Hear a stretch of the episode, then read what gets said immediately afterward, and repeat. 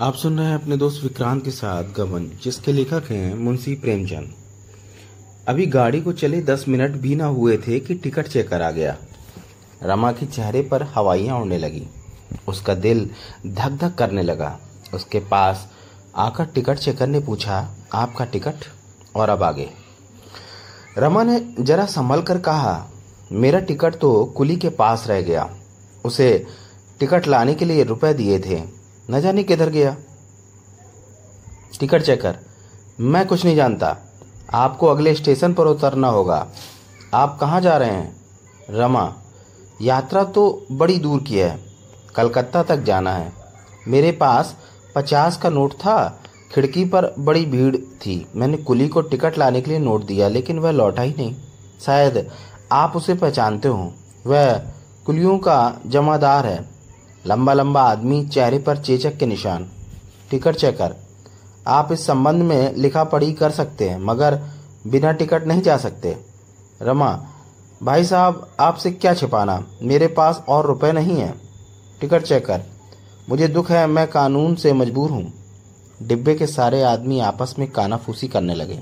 अधिकतर मजदूर थे, जो मजदूरी की तलाश में पूरब जा रहे थे। रमा चुपचाप सिर झुका के खड़ा था। न जाने आगे क्या क्या मुसीबतें उठानी होगी। उसका मन हुआ कि गाड़ी से कूद पड़े। उस झंझट से तो मर जाना ही अच्छा है। उसकी आँखें भर आईं। उसने खिड़की से सिर बाहर निकाल लिया और रोने लगा। एक बूढ़े आदमी ने जो उसके पास बैठा था, पूछा, कलकत्ता में कहाँ जाओगे बाबूजी? रमा झल्ला कर बोला, तुमसे मतलब? मैं कहीं भी जाऊँ। बूढ़ा बोला, मैं भी वहीं चलूँगा। हमारा तुम्हारा साथ हो जाएगा। किराए के रुपए मुझसे ले लो, फिर वहाँ दे देना। अब रमा को उस पर विश्वास हो गया। उसकी ओर ध्यान से देखा। रमा को अपनी तरफ़ ताकते देखकर बोला, आप हावड़ा ही उतरेंगे या कहीं और जाएँगे? रमा, बाबा, मैं अगले स्टेशन पर उतर जाऊँगा। रुपए का प्रबंध करके फिर जाऊँगा। बूढ़ा, तुम्हें कितने रुपए चाहिए? मुझसे ले लो। जब चाहे दे देना। घर कहाँ है? रमा मैं इलाहाबाद में रहता हूँ। बूढ़ा प्रयागराज की क्या बात है? मैं भी त्रिवेणी का स्नान करके आ रहा हूँ। तो कितने रुपए निकालूं?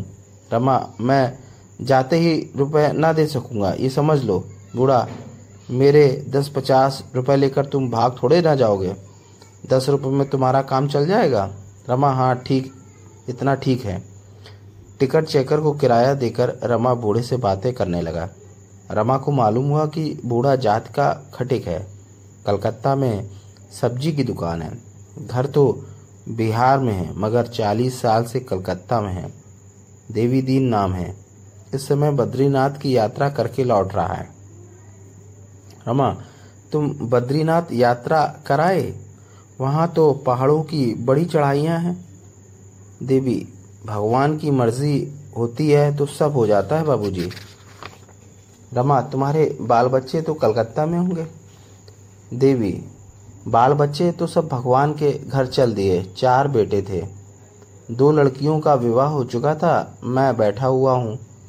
अपने बोए हुए बीज को किसान ही तो काटता है। बुढ़िया अभी जीती है। देखे, हम दोनों में पहले कौन जाता है? वह कहती है, पहले मैं जाऊँगी। मैं कहता हूँ, पहले मैं जाऊँगा। तुम कभी आना तो दिखाऊँगा। अब भी उसे गहनों का शौक है। आदमी की हवस ऐसी होती है, ना कोई आगे, ना कोई पीछे, मगर हवस नहीं जाती। कोई ना कोई गहना बनवाती रहती है। ना जाने कब उनका पेट भरेगा।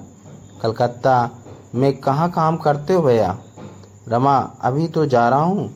किस्मत आज माने। देखूँ कोई नौकरी, चाकरी मिलती है या नहीं। देवी तो फिर मेरे यहाँ ठहरना। नीचे दो कोठरियाँ हैं और एक दालान, ऊपर एक कोठरी और छत है। आज बेच दूँ तो दस हज़ार रुपये मिले। ऊपर वाली कोठरी तुम्हें दे दूँगा। जब कहीं काम मिल जाए तो अपना घर ले लेना। पचास साल हुए घर से भागकर हावड़ा गया था। तब से सुख भी देखे, दुख भी देखे। इतनी देर में उसने अपनी ज़िंदगी की सारी कहानी क्या सुनाई? रमा को भी अपना फर्जी किस्सा कहना पड़ा। जब रमानाथ ऊपर से नीचे उतर रहा था। उस समय जालपा को तनिक भी संदेह न था कि वह घर से भाग रहा है। उसने वह पत्र पढ़ लिया था।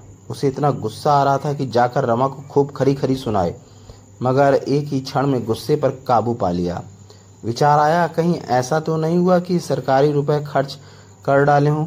रतन के रुपए सर्राफ को दे दिए होंगे।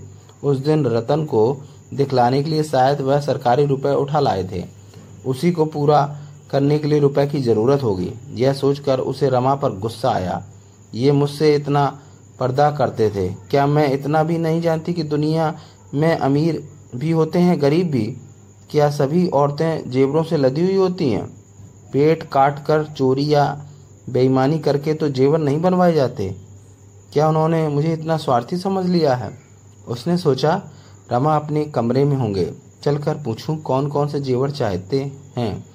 मगर कमरे में आई तो उनका पता न था।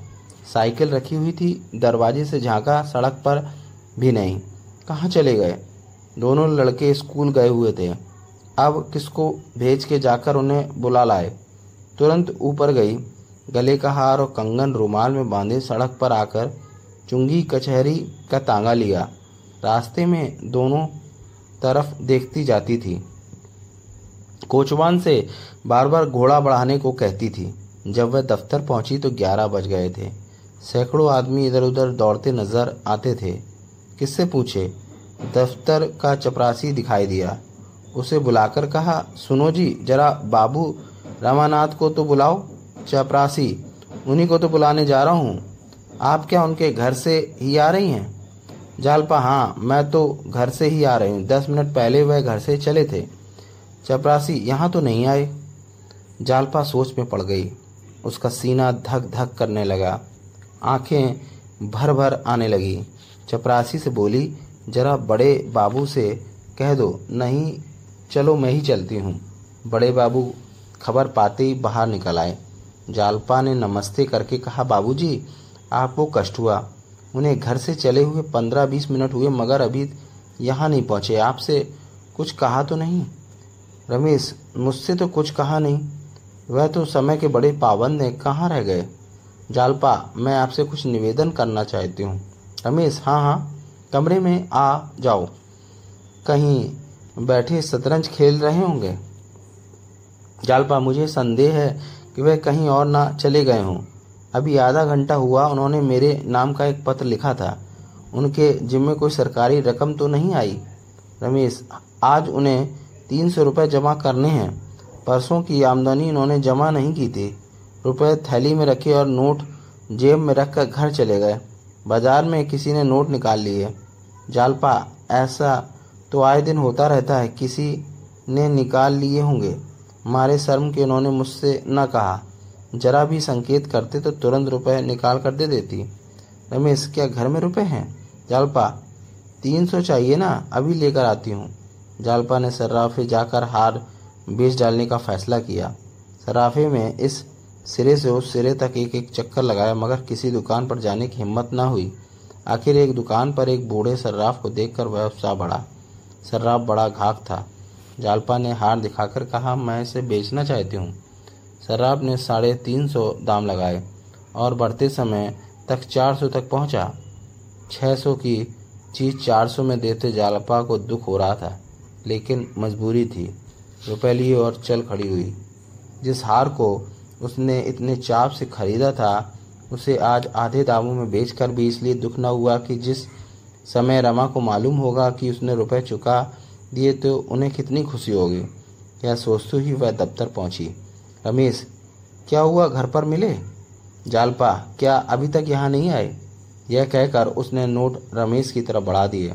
रमेश, ठीक है। मगर समझ में नहीं आता कि वो अब तक हैं कहाँ। मुझे तो बड़ी चिंता हो रही है। जालपा जब घर चली तो उसने सोचा, रमा, अगर घर पर बैठे होंगे तो वह जाकर उन्हें, पहले उन्हें खूब आड़े हाथों लेगी और खूब लज्जित करने के बाद ही खबर सुनाएगी। लेकिन जब घर पहुँची तो रमानाथ का कहीं नामो निशान ना था। जागेश्वरी, कहाँ चली गई थी धूप में बहू? जालपा, एक काम से चली गई थी। आज उन्होंने खाना भी ना खाया न जाने कहाँ चले गए। जागेश्वरी दफ्तर गए होंगे? जालपा नहीं दफ्तर नहीं गए। वहाँ से चपरासी पूछने आया था। यह कहती हुई वह ऊपर चली गई। उस, उसके कान दरवाजे की तरफ़ लगे हुए थे। चार बजे तक तो जालपा का को कोई चिंता न थी। जब शाम हो गई तो जालपा घबराने लगी। आखिर कहाँ चले गए? मालूम नहीं जेब में कुछ है या नहीं। चिराग जल गए तो उससे रहा न गया। सोचा शायद रतन से कुछ पता चले।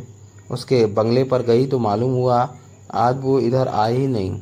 फिर जालपा ने उन सभी मैदानों और पार्कों को छान डाला, जहाँ दोनों जाते थे। घर में कदम रखते ही जब उसे मालूम हुआ कि वो अब तक नहीं आए तो उसकी आँखों से आँसू बह निकले। जागेश्वरी लड़के इस समय कहाँ जाएँगे? थोड़ी देर और देख लो, फिर खाना उठाकर रख देना। जालपा ने दफ्तर की कोई बात उससे न कही। जागेश्वरी घबरा जाती और रोना पीटना शुरू कर देती। वह ऊपर जाकर लेट गई और फूट फूट कर रोने लगी। आज उसने पहली बार माना कि सब उसकी करनी का फल है। माना कि उसने जेवरों के लिए कभी जिद नहीं की, लेकिन उसने कभी साफ़ तौर पर मना भी तो नहीं किया। अगर चोरी हो जाने के बाद उसने कोराम न मचाया होता तो आज यह नौबत क्यों आती? वह जानती थी कि रमा रिश्वत लेता है, उसका खर्च आमदनी से ज़्यादा है, फिर भी उसने कभी नहीं टोका।